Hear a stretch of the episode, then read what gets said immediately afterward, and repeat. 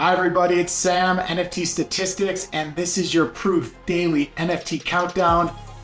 Gonna get right into it. It's been a brutal, brutal couple of days when it comes to price movements on a lot of the larger NFT projects, but there are good things happening under the surface. We also got a really cool Alpha Centauri kid auction happening right now, which is probably over by the time you see this. Uh, some new announcements from exchanges, a couple art sales. Let's get right into it. Here we go. Quick market overview. Volumes were up a small bit. Most of the market share with Blur. That is nothing new. Prices really going down though. Large cap index down about two to three percent yesterday. A little bit of strength in Pudgy Penguins. Uh, yeah, had a big rally there that that faded pretty quickly, but then serious weakness in Doodles, Azuki, Moonbirds, Bored Ape Yacht Club ecosystem. Uh, mid cap index down a small bit with weakness in VV checks and MFers. Just wanted to talk about a few of these projects and a bit of what I see happening under the surface here. First of all, Pudgy Penguins. You know, Pudgy Penguins has held in there relatively well. Had a nice little rally yesterday when they announced that they did a seed funding round,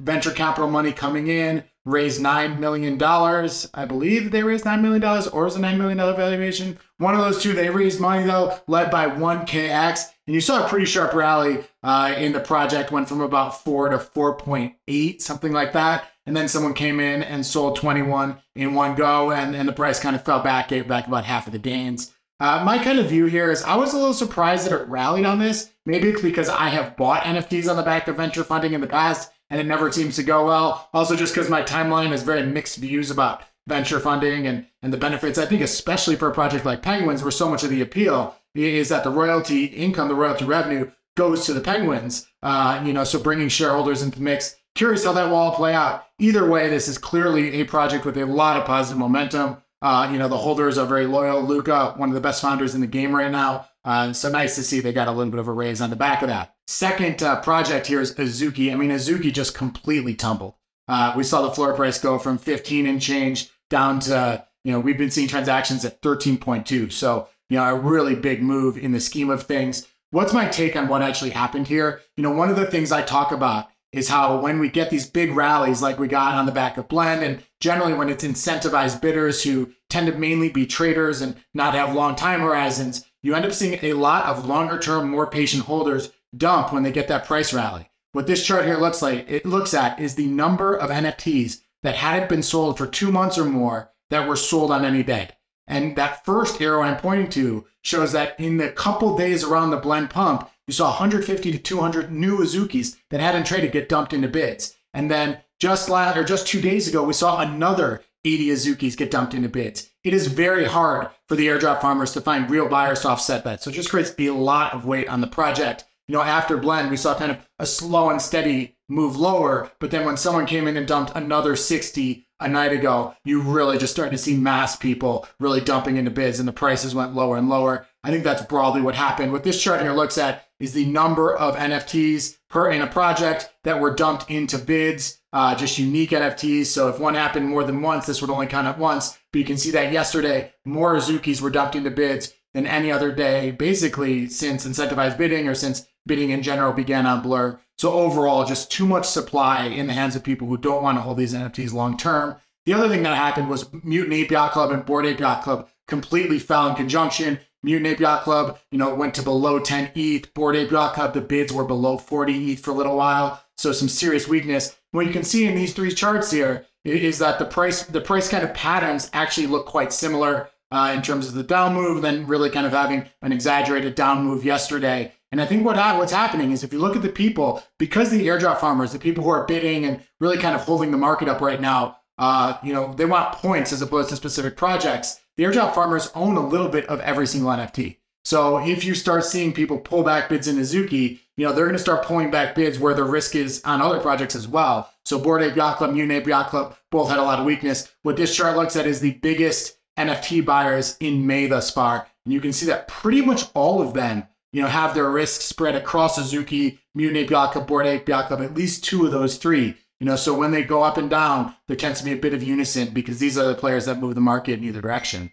One other situation I wanted to mention is Doodles. You know, I've talked in the past about how there was a how, how there is a trader, a market maker, a, an airdrop farmer who got very long doodles, you know, and kept bidding for more and more. And what's happened since then is that the bids have completely fallen away. Uh, the floor, you know, has gone to 2.3 ETH. But what's concerning is that this farmer, this whale, is long nearly 400 of them. Uh, that's what this blue line looks at. You can see on the right side here how big his position has gotten. He continues to bid, but if you look at his history, kind of back in, back in February March, when he normally gets long positions, he tends to dump those positions. He just hasn't had the opportunity here. So this is, and this is the same person who dumped a ton of beans, uh, dumped a ton of Opepen. So I don't think this is a long-term holder, and it is a bit concerning. The the other concern is that is a similar situation in Clone X, over 400 Clone X's uh, that he's amassed uh, was really he's the only bidder on both projects. So just kind of feels like an ominous situation in a lot of different projects. But it's not all bad. It's not all bad. There are some projects that are pumping. Captains continues to do pretty well. Uh, Milady's doing well, and Redacted Remilio, you know, kind of the child of Milady. A lot of these players,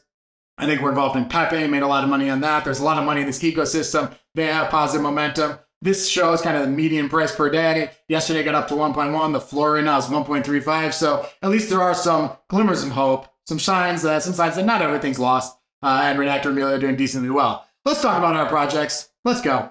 Uh, it, it, there weren't a ton that did a ton of volume. Chromie Squiggles had another five trade days. That's two five trade day, five trade days in a row. Let's look at a couple of the bigger sales. This ribbed uh, Chromie Squiggle sold for 9.02 ETH. Pretty cool looking squiggle again. I like that one. Nice to see that sale. Uh, this protoglyph, one of the grails from Proof. Uh, it's an edition made by Larva Labs, kind of in conjunction or before they made the Autoglyph project. Sold for 7.97 ETH. This one in the lower left is a Life in West America uh, by Roope Rainisto, down to 2.9 ETH. That's a project that has been pretty heavy when people want liquidity. You know that prices had that those prices have trended uh, lower and lower. And then Decoherence by Pindar Van Arman. This was a drop that he did in conjunction with the Super Genesis Pass. So I sale there for 2.8 ETH. Second story to talk about Alpha Centauri Kid Broken Keys, this piano project that he's had in the works for many months, had their launch uh, yesterday. The auctions are finalizing today. This is the tweet from Alpha Centauri Kid, said pianos.ack.art. Choose your keys wisely with this image there. Uh, and what is it? I mean, there are 48 one of one unique piano images, and the only underlying theme that unites them all is the piano. I put this tweet here, and this tweet here is on one that I actually showed on my show in January. So this is from about four months ago, where he was talking about the great color study, but then said, you know, right now I am working on this piano project, piano season in full effect. So this is something he has been hinting at for four to five longer months, a project that's really been a long time in the making. Manifold tweeted out uh, uh, something about it, saying the Broken Keys by Alpha Centauri Kid uh, uncovered the muse in a mesmerizing merger of visual art and music. So it looks like their site was worked in conjunction with Manifold. And what is it? It is 48 unique NFTs. Okay, and here are 12 of them that each has their own individual auction. And right now the prices range from 2 ETH, where the top bid is, to 15 ETH.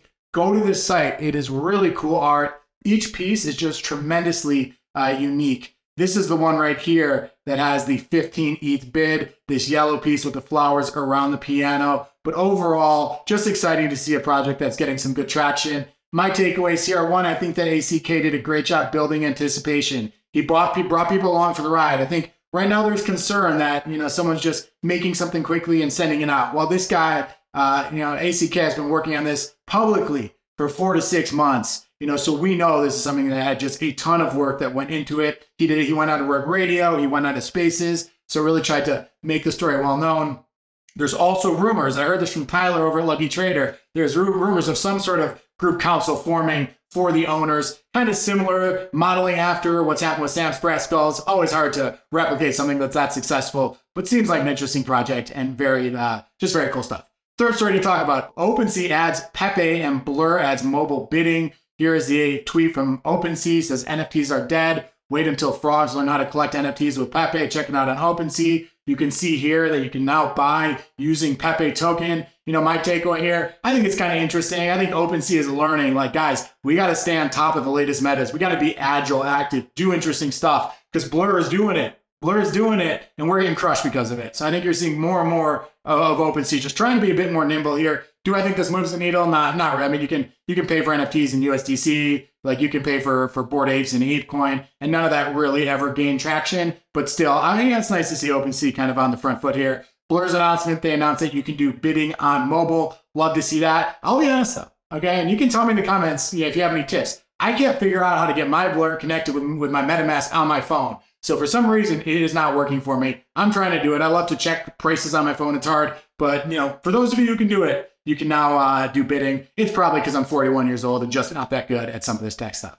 Last thing to talk about, let's talk about a few notable sales. This top hat CryptoPunk sold for 190. When there's a big sale in the art world, it is often curated doing the buying. And today it was curated doing the buying. They bought this from D's. Now, what I thought was kind of interesting is this is the first sale above 100 ETH in the past week. Okay. And if you look at all of kind of going all the way back a year, you've never had this few sales above 100 ETH over the course of a week. So just another metric that shows just how weak things have gotten. You can hardly even see the, the single trade here uh, because that bar is so small. Uh, next trade to talk about gold fur kennel or uh, a Ape kennel club. A gold fur uh, doggo sold for 8.3 WETH. Now I just this kind of struck me because you know quite recently the Bored Ape kennel club floor was at eight or nine ETH, and now we're already seeing gold, the most kind of the most grail NFT in this collection selling for 8.3 WETH. That kind of surprised me. I looked at the most recent sales, and we did have another one at 7.8 ETH. I just missed that one. Uh, but broadly speaking, you know, the most recent sales happened in the double digits aside from this one.